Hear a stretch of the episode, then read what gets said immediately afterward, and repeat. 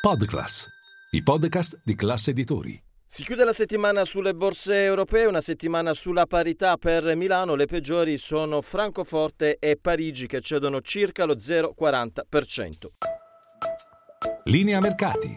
In anteprima, con la redazione di Class CNBC, le notizie che muovono le borse internazionali.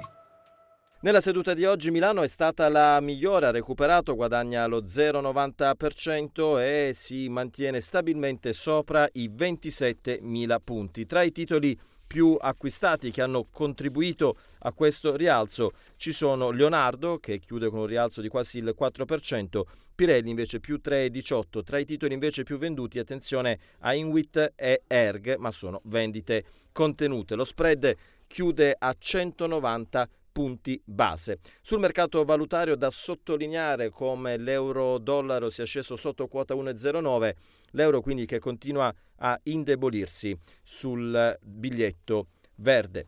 G7 in Giappone, domani la chiusura dei lavori a cui seguirà il documento finale che prevederà nuove sanzioni alla Russia, ovvero delle misure da adottare per contrastare l'aumento degli scambi commerciali tra Mosca con eh, Cina, India e Turchia che ha finora consentito alla Russia di reggere l'urto delle sanzioni varate dai paesi occidentali nell'ultimo anno a seguito del conflitto in Ucraina. Oggi ha parlato anche il eh, numero uno della Bundesbank, Joachim Nagel, in un'intervista ha ribadito l'ultimo rialzo dei tassi di interesse non sarà l'ultimo in quanto è necessario garantire che l'ondata inflazionistica si avvicini alla fine.